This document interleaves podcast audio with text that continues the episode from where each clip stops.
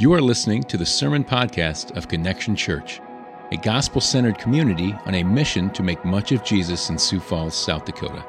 For more information, visit SiouxFallsConnection.com. Thank you for listening. Well, I get the honor to introduce our speaker for today. Um, so, Ryan, if you'll join us on stage. Um, I mentioned giving, and when you give to our church, part of what we invest in is what's called nice Nice. You made it up real quick. I'm done. I'm just kidding. I'm kidding. Uh, uh, part of what we invest in is called the Timothy Pastoral Apprenticeship. So I'm told um, that Ryan is the chancellor of the Timothy Pastoral Apprenticeship, or just the guy in charge of it. Yeah. Um, what it is, it doesn't matter. That part doesn't matter. What does matter is what it is. And it is a seminary style training investing in pastors who will mostly lead small churches in rural um, South Dakota. And so we love the Timothy Pastoral Apprenticeship. And if you're with me, or if you've heard Ryan preach before, you already know this, but I am so encouraged every time I get to hear him teach the Bible. He has a way of, uh, for me uh, at least, I don't know about you, dumbing it down in a way that's, that's really helpful. And so I'm so excited to see how you will do that today for us. So, Ryan Franchuk. Uh, good morning again, and um, it's just so good to be with you this morning as uh, I get to see old friends and, uh, Lord willing, meet new friends and uh, I get to share God's word with you. I'm here with my wife Sally and our kids Adoniram and Ezra and Evangeline. And uh, like Jazz mentioned, I'm uh, one of the pastors at uh, River Community Church in Dell Rapids, South Dakota, just 20 miles north of here. And uh, we live in Baltic, actually, which is 15 miles north of here, a very small town. And, um, and so I'm on staff at River Community Church. And then, like Jazz mentioned, I'm uh, the administrator for the Timothy Pastoral Apprenticeship. And I just want to take a minute, if that's okay, to explain a little bit more about that program because uh, Connection Church has been such a, a dear relationship for me uh, personally and for us as a program, as the TPA.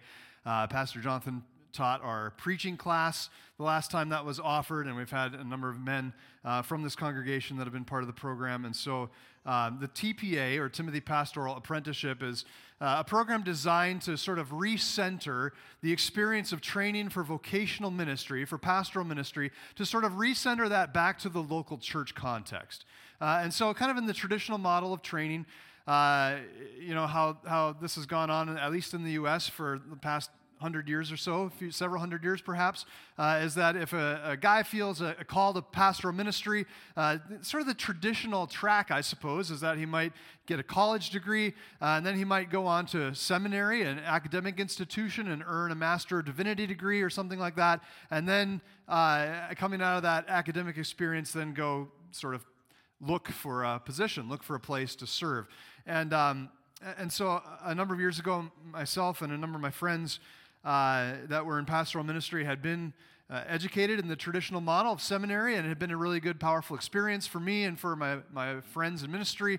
Uh, and yet, as we reflected on that, we reflected on the, the truth or the reality, at least in our experience, that uh, that experience of seminary had been somewhat divorced from the context of the local church. And it just didn't, it wasn't quite congruent with what we thought uh, we should be trained to do, namely to, to serve the bride of Christ, to give our lives for the people that Jesus bought with his own blood.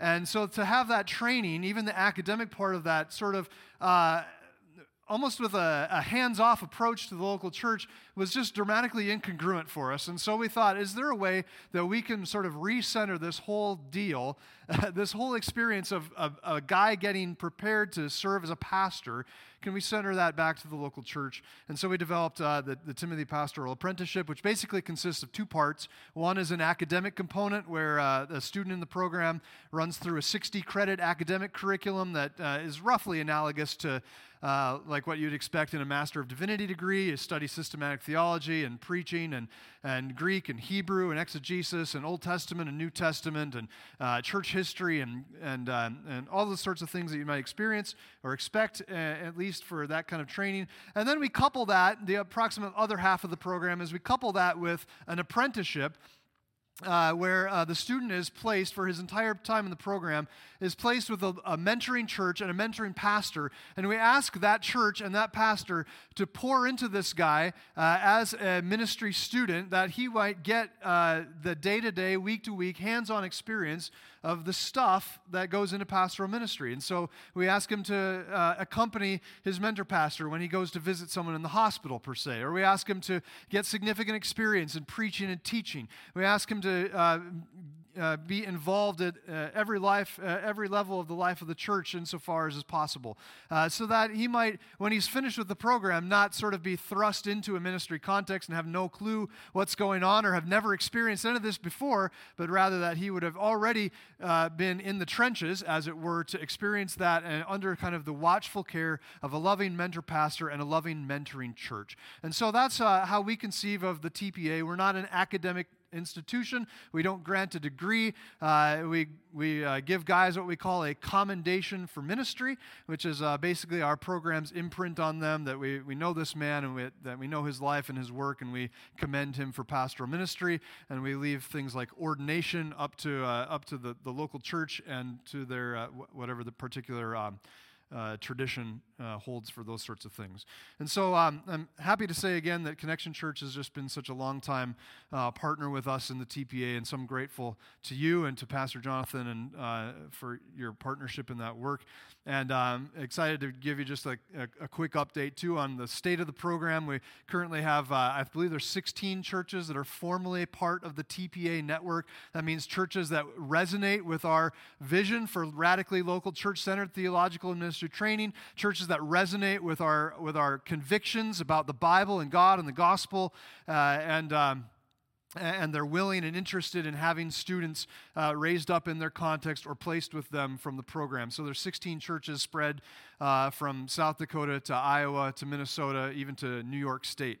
Um, and so uh, there are, uh, this year we had the, the real joyful privilege of seeing a number of guys uh, graduate from the program uh, formally. And this is, even though the program's been going for, uh, I believe, 10 or 11 years now, uh, this year is the first time we've actually seen some guys sort of finish the program as written.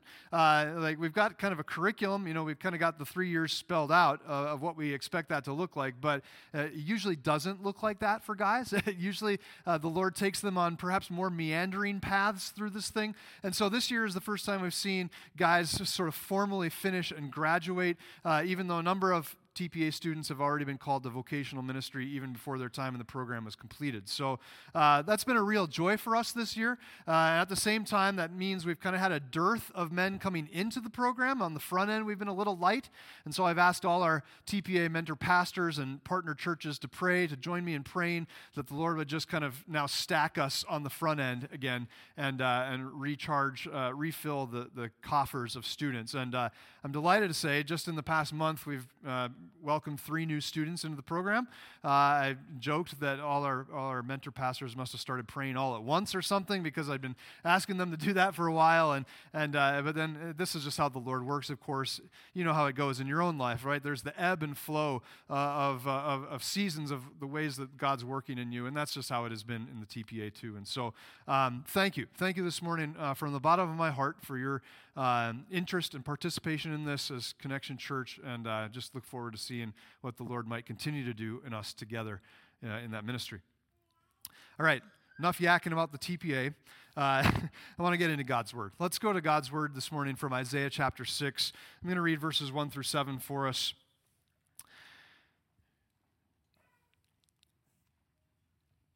And this is such one of the kind of the high water marks of the Bible, I think. Uh, of course, every word of the scriptures is vital and important and, and, and the very word of God to us. And yet, there are some points that kind of stick out almost like mountain peaks, right? Uh, mountain peaks amid the triumphant range. And this, I think, is one of those peaks. Isaiah 6, 1 through 7 says, In the year that King Uzziah died, I, the prophet Isaiah namely, I saw the Lord sitting upon a throne high and lifted up, and the train of his robe filled the temple. Above him stood the seraphim. Each had six wings. With two he covered his face, and with two he covered his feet, and with two he flew. And one called to another and said, Holy, holy, holy is the Lord of hosts. The whole earth is full of his glory. And the foundations of the thresholds shook at the voice of him who called, and the house was filled with smoke. And I said, Woe is me, for I am lost. For I am a man of unclean lips, and I dwell in the midst of a people of unclean lips. For my eyes have seen the King, the Lord of hosts.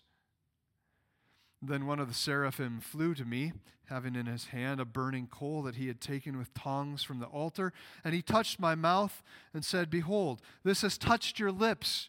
Your guilt is taken away, and your sin atoned for.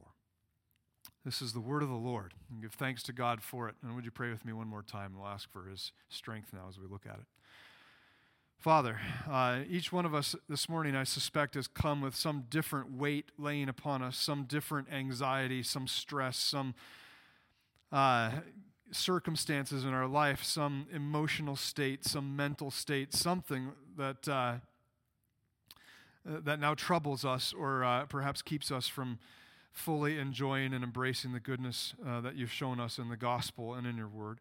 And so I pray that uh, you would come and now wipe those things away, that you would just clear away every cobweb, every blurry uh, speck from our eyes, every, uh, every sin that would entangle us and weight us down. Lord, clear that all away so that we might just get a renewed vision of your holiness. Show us yourself, Lord, even as you've shown us yourself in Jesus Christ, there is no further word to say but in Jesus, Lord. Even as you've shown us your Son and shown us yourself in him, oh Father, come now and give us a renewed sight of how holy you are, just how other you stand apart from the world and from us, and yet at the same time how immanent you are, that you desire to know each one of us, and you do and you call us to yourself in Christ. So come and help us, Lord. Be our guide, be our help, we pray in Jesus' name. Amen. I'd like you to imagine this morning uh, about the most luxurious wedding that you can picture in your mind's eye. Uh, the sanctuary, perhaps, is resplendent with decor. The groom and the groomsmen are stately and refined, standing as though chiseled out of marble.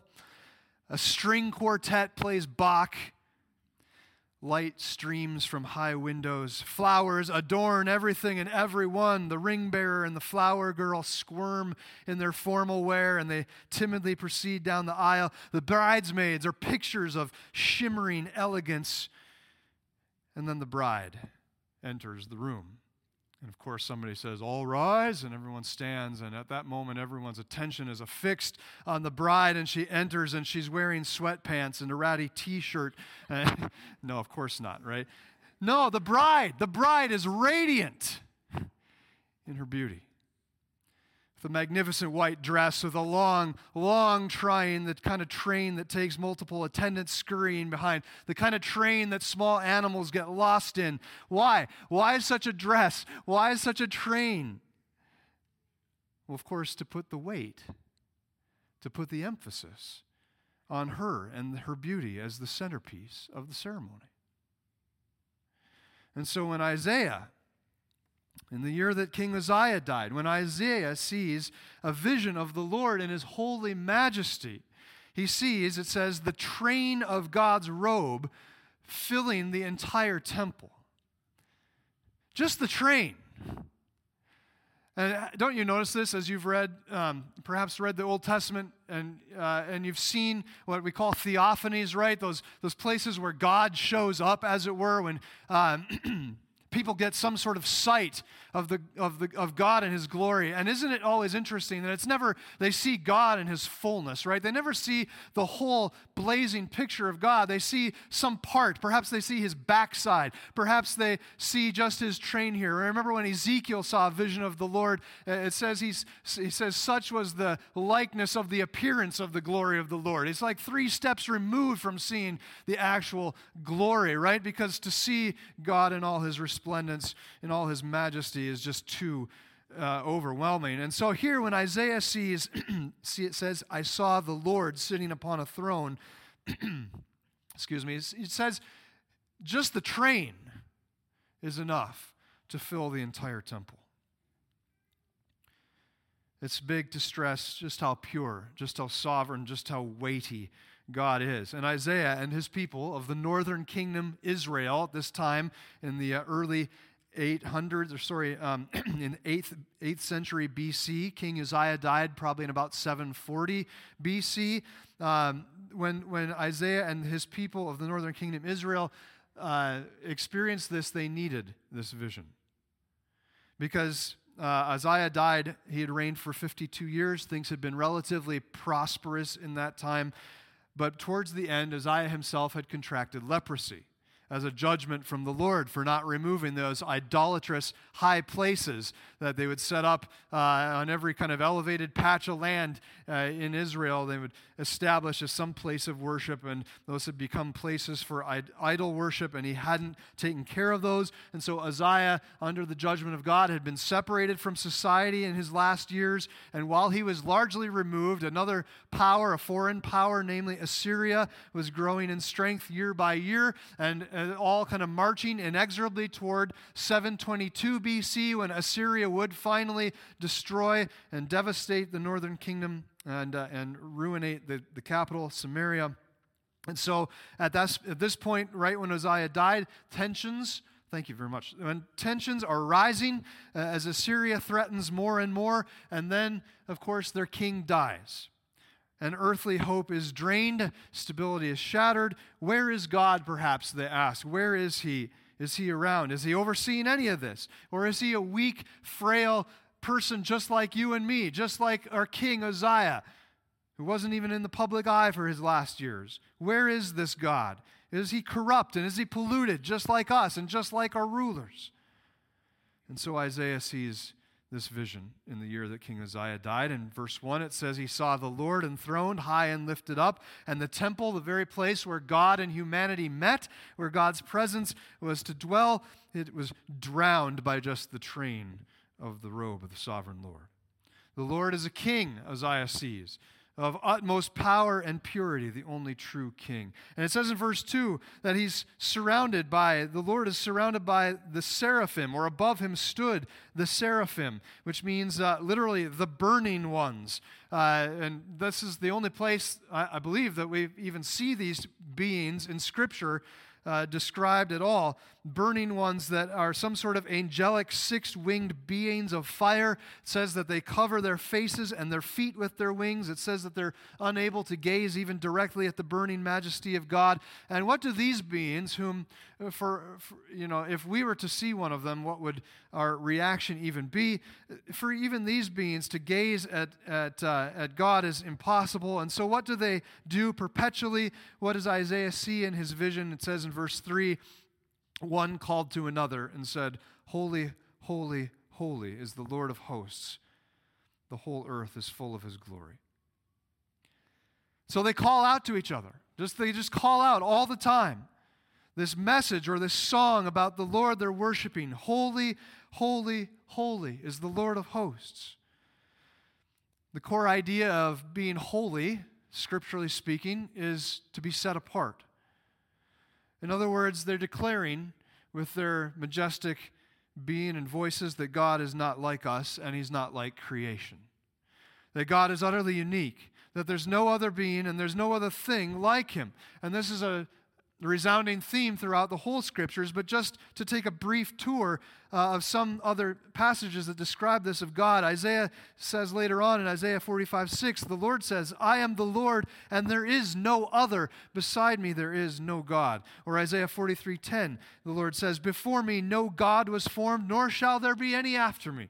Or Isaiah 55 9, For as the heavens are higher than the earth, so are my ways higher than your ways, and my thoughts than your thoughts. Or as uh, it says in Exodus 15 11, Who is like you, O Lord, among the gods? Who is like you?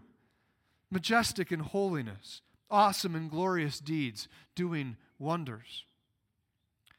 And so, this utter uniqueness, the separateness of God is just assumed uh, uh, even from the very first verse of the scriptures of the Bible in Genesis 1 1. In the beginning, God created the heavens and the earth. He wasn't made, He was before the beginning. He's radically apart from the whole created order.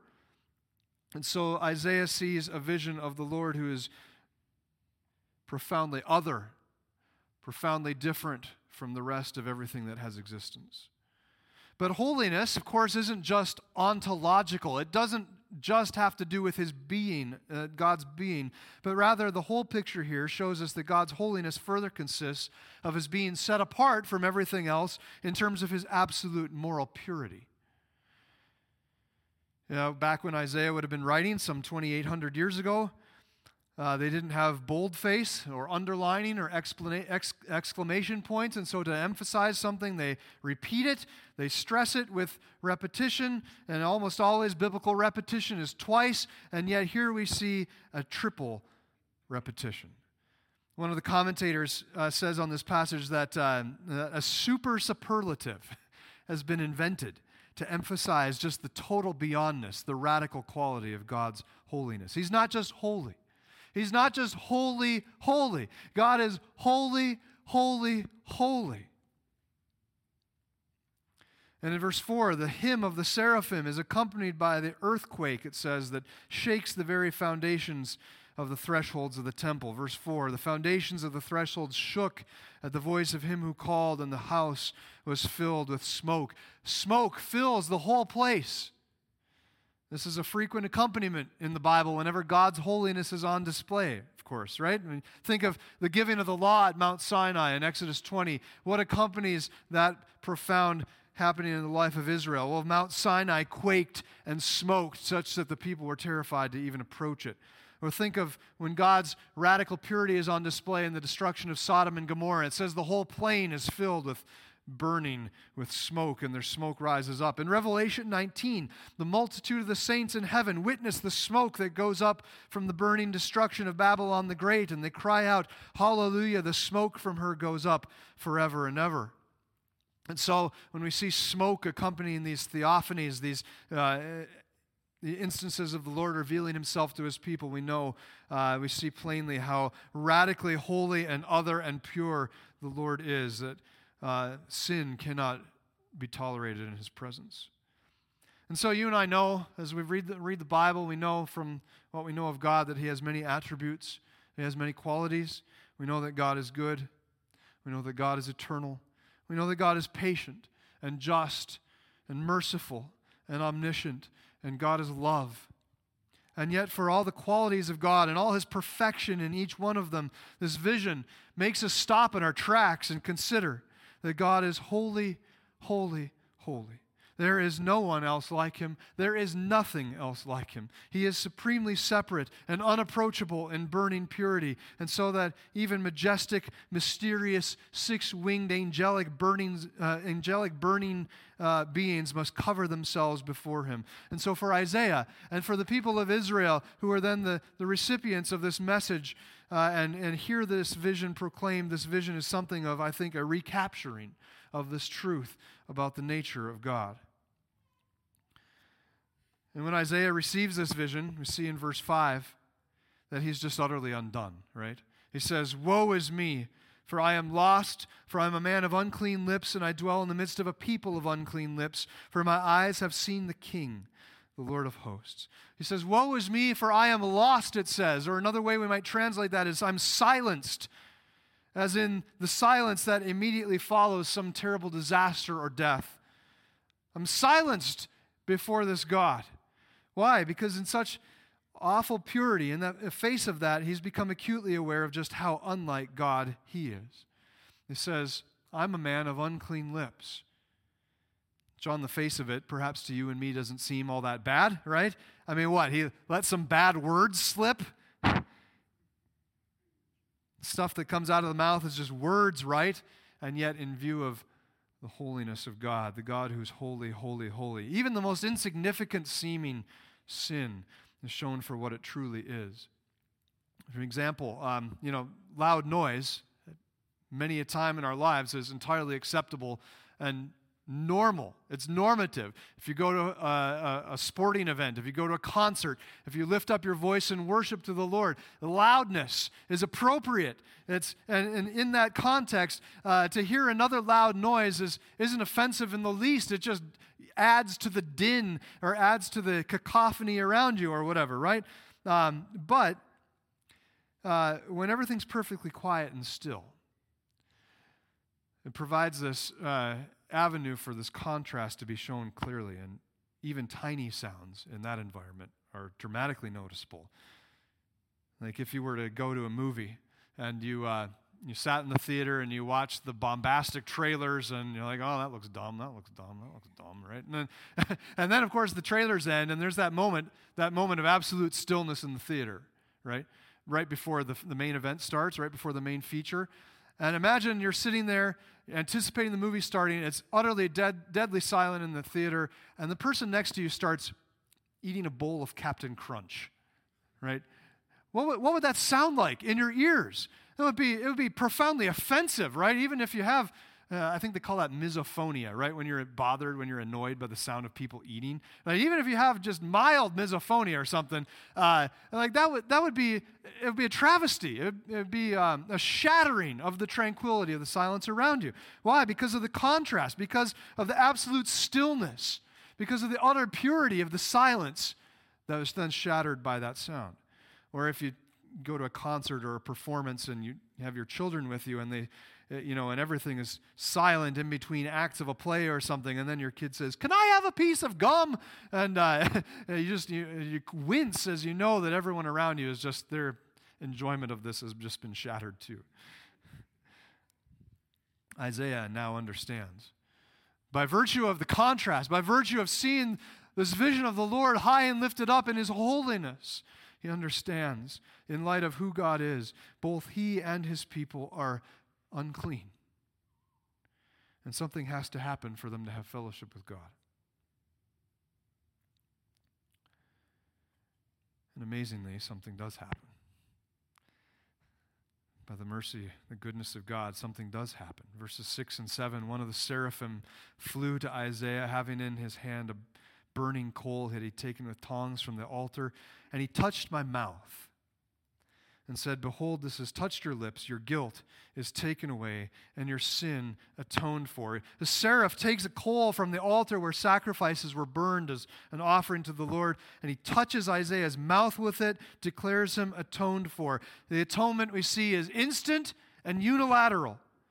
Isaiah is reconciled to God, and in the following verses, we won't get into these in too, de- too much detail today, but in verse 8 and following, we see him then respond to God and be called by God as a prophet to God's people. I heard the voice of the Lord saying, Whom shall I send, and who will go for us? And Isaiah said, Here I am, send me. And so, this vision of the holiness of God is now recaptured, I think, in Isaiah's life and perhaps even for Israel's life. And what would a recapturing of the vision of the holiness of God do in my life and in your life? What would it do for us if we were to come to grips with this as well? I've got a, a, few suggestions for you on, on how recapturing a vision of the holiness of God might do this, might change us somehow. The first suggestion I have is that recapturing a vision of the holiness of God, the God who is holy, holy, holy, it gives life to our worship. It gives life to our worship. I wonder what uh, default conception of God that you and I have. And where does, where does our default conception of God come from? You know, if I were to gauge the state of Christianity in North America, I don't know that I would say that a radical vision of God's holiness is really even on the radar, right? Because pop Christianity so emphasizes God's closeness, God's likeness to us, God's familiarity to us, which, by the way, is blessedly and happily true. Nevertheless, the raw, essential nature of God as holy and transcendent is sometimes altogether missing in modern evangelicalism. God is a friend. Yes and amen. God is a confidant. Thank the Lord. God is one walking beside us. And yet, if we start there and if we only know that, we tend to make a God in our own image and according to our own desiring. God all of a sudden tends to look a lot like our own imagining. Lo and behold, God has the exact same values and concerns that we do. So for some of us, right, God happens to be small government, gun ownership, prayer in public schools, and other Christians see a God who's radically pro immigration. He wants Medicaid for all. Right? Some people think God wants a border wall, other people think God abhors such walls. And what I'm getting at is this How are we so sure what God is like? Have our values and our convictions come from God as He's revealed Himself, or have we started with what we think would be good, what we think would be cool that God is like, and we've marshaled Him to sort of support and back up our identity? The holiness of God, friends, the holiness of God mitigates us, mitigates against us using God like that. It mitigates against us forming him into our own likeness because we see a recaptured vision of the holy God that he's not a God to trifle with. He's not a God that we dictate to. He's not a God who should be spoken to or dealt with flippantly or casually or tritely. One view of the burning holiness of God, and we see Isaiah the prophet reduced to something of a quivering jelly. We don't bow down to and confess to things that we know and understand and control. You don't sing praise and glory to things that are mundane. You don't treasure and cherish what's commonplace. Not one person in here I'm willing to, willing to bet worships pants. you need pants. I'm sure they look quite flattering on you. We have them by the dozens, though. Nobody here worships electricity. It does great things capable of amazing things. But we have a relative understanding of it, right? We harness it for our own purposes. We generate and consume it almost at our leisure. These things are commonplace, they're controllable, but God is totally beyond, utterly separate, uncontrollable, mysterious, lofty, terrifyingly powerful, stupefying in his sovereignty, infinite in his purity. He is a God to be worshiped. And I wonder if in your own life you've had some profound experience of worship, perhaps here at Connection Church or perhaps some other place. You think back to one of those times in your life where it felt like you were just swept up, where you, it seemed like heaven met earth, like you were lost and freed of yourself, caught up in God. And it wasn't it because you were mercifully given a glimpse of His holiness? Didn't it involve some shock and awe that the righteous God would love even you? So, recapturing a vision of the holiness of God gives life to our worship, I think. I think recapturing a vision of the holiness of God helps us hate and fight sin. Because we can't meditate on this truth about God and forget that the God who's holy, holy, holy, holy also desires to make us holy and calls us to be holy even as He is. And God's holiness shows us, it shows me, and shows you how horrific sin is all sin, any sin, is catastrophic and deadly. It's a metaphysical abomination.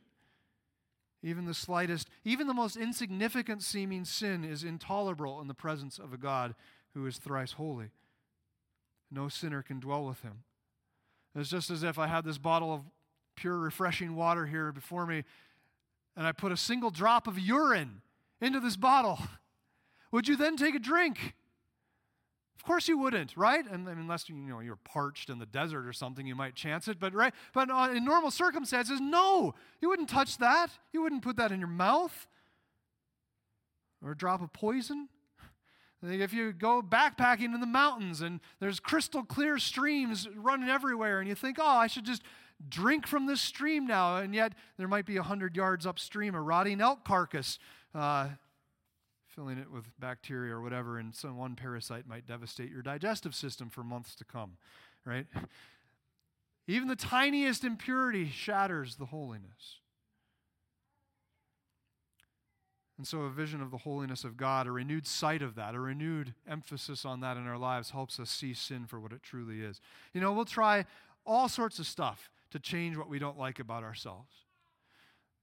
We'll go on diets. We'll urge ourselves on in sheer willpower. We'll read books. We'll take all sorts of steps to help us avoid certain environments. We try all kinds of sort of externally motivated things or external things to, to change what we don't like about ourselves. You know, on my, I've got a, an Apple iPhone, and I have, uh, I've personally taken upon myself to disable as many of the so called smart features of my smartphone as I possibly can. I don't have a browser, no Siri, no social media, no location tracking, no games, because I hate what I become in front of a smartphone. now, for you, you might, you might be f- totally fine and dandy, and it might be a very useful tool to you, and I, I wish, you the we- wish you the best, bless you. Uh, for me, I hate it when I'm a tech addled zombie, and I pay even less attention to my family. And I don't read as much, and I, I just, I'm lazy and apathetic. I don't like what it does to me. And so, in an effort to kind of curb that, I take these weird external measures because I just can't change from the inside. And steps like that, all these things we try to do, are good and right and often necessary. But yet, all those things can sometimes just be stopgaps and ineffectual if they don't have a deeper grounding and conviction that God is sinless and burning in purity. And He calls me to be holy as He is holy. And He calls you. He calls us to have a heart that fears the Lord, that loves Jesus Christ. He calls us to have a base level orientation and conviction that God is who He is, that He's sinless and righteous in purity. And when we're convinced of that, and when we believe that and we know it to the very core of our being, our affections are changed. And when we simultaneously delight and tremble in it, then we see sin in our lives as we should. And we're equipped then to fight sin as we should. And we run to Jesus. And by the Spirit's power, we grow in our hatred of that sin in our lives. And we then fight it by continuing to look to Christ and his completed work on the cross. And we tr- triumph in his victory. And by the power of the Spirit then working through us, we change. Another observation about this is that recapturing a vision of the holiness of God, I think, gives clarity to our calling.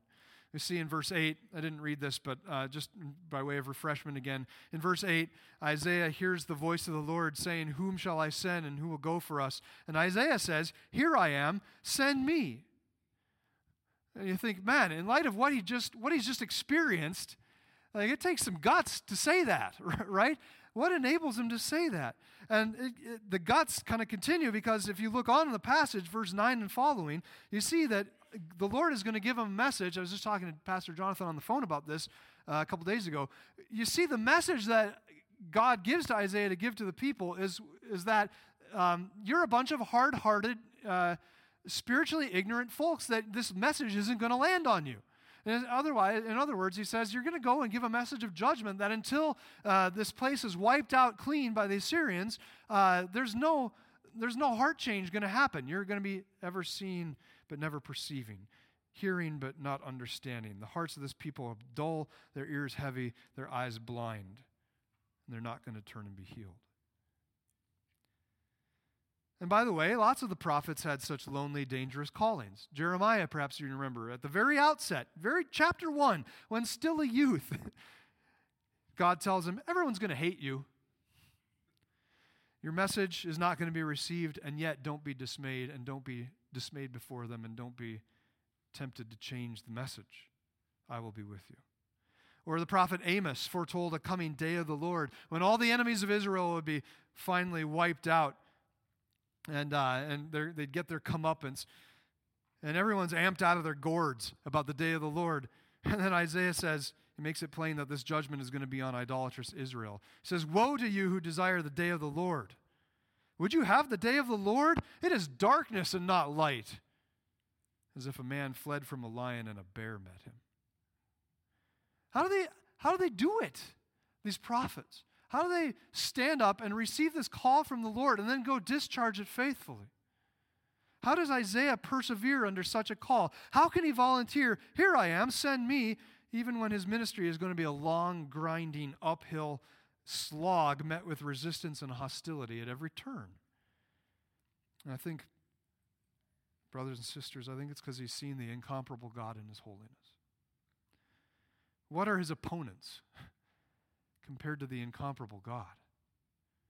What is a, you know, a life of ease and apathy and personal fulfillment, declaring whatever message you think you, you, you can instead of declaring what the Lord might say? What good is a life of ease and apathy when the God of earthquakes and smoke has called you? Don't you just go and say what he wants you to say? And so, you and I, when you and I count the cost of God's call on us to ministry, and each of you, as a believer in Jesus, has ministry to do and are called to pour into the lives of others with the gospel. Whatever that ministry looks like, whatever calling God has on your life, when we count the cost of that, to know that the holy God has called you and fitted you for that work will keep you persevering. It'll help you keep things in perspective. A last observation about what recapturing this vision of the holiness of God might do is that it would help us savor the beauty of the gospel. You remember in Luke chapter 5 uh, when Peter got a glimpse of the holiness of Jesus? When he's out there and haven't caught anything all night, and Jesus says, You know, cast your net in.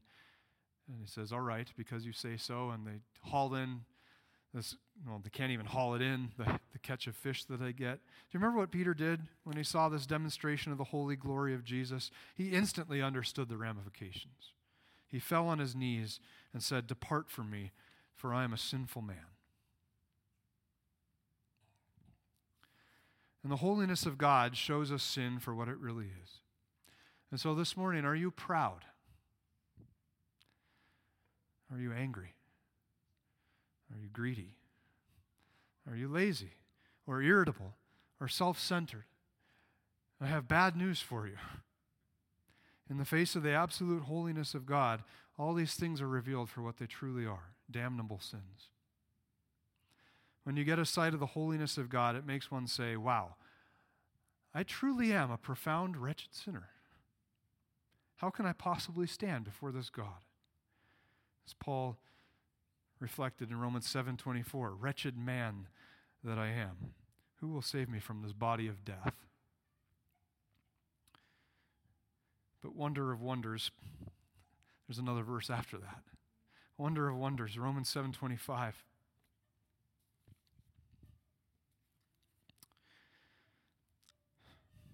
Paul says, Thanks be to God through Jesus Christ our Lord. God, in His grace and His goodness, made a way for our sin to be atoned for. The thrice holy God loved us. He loved you even when you were dead in your sins. And He sent His own Son to be the atoning sacrifice for our sins. And you put your faith in Jesus Christ, He touches your unclean lips with the coal of Jesus' death and resurrection. And if you've put your faith in Him, He rescues us. He rescues you apart from any seemingly good thing you've done. Isaiah, we saw, contributed nothing to his atonement, right? It's just the recipient. It's just the recipient of grace. God didn't say, Isaiah, first see if you can go a week with clean lips for crying out loud. Isaiah, you've got a lot of sin to make up for. Let's see if you have what it takes. Isaiah, first go and prove to me you're ready to be a good person. No, it's just a sovereign work of the Lord in which God Himself does the atoning. And so you and I contribute nothing to our acceptance with God. When we put our faith in Jesus to be saved, we're just the recipients of the boundless grace of God. And we're brought close to the unapproachable God brought close to the Father because anyone who has seen Jesus has seen the Father, John 14, right? Jesus has made the Father known, John 1. The transcendent God, the unapproachable God, the God who's radically separate is in Jesus Christ, the God who's immanent, who's intimately close, who has loved us with an everlasting love, and who will never leave us or forsake us.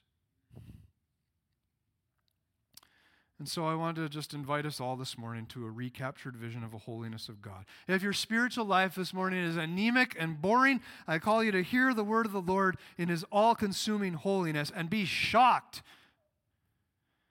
If you've made a God in your own likeness, a God you can control and use and have validate all your opinions, I call you to hear the word of the Lord, who is utterly high and separate from you and will not be controlled. And if your worship is just mere ritual and drudgery, more to you than reverential joy and awe, then I ask you to hear what the burning angels continually cry out before the throne of the Lord Holy, holy, holy.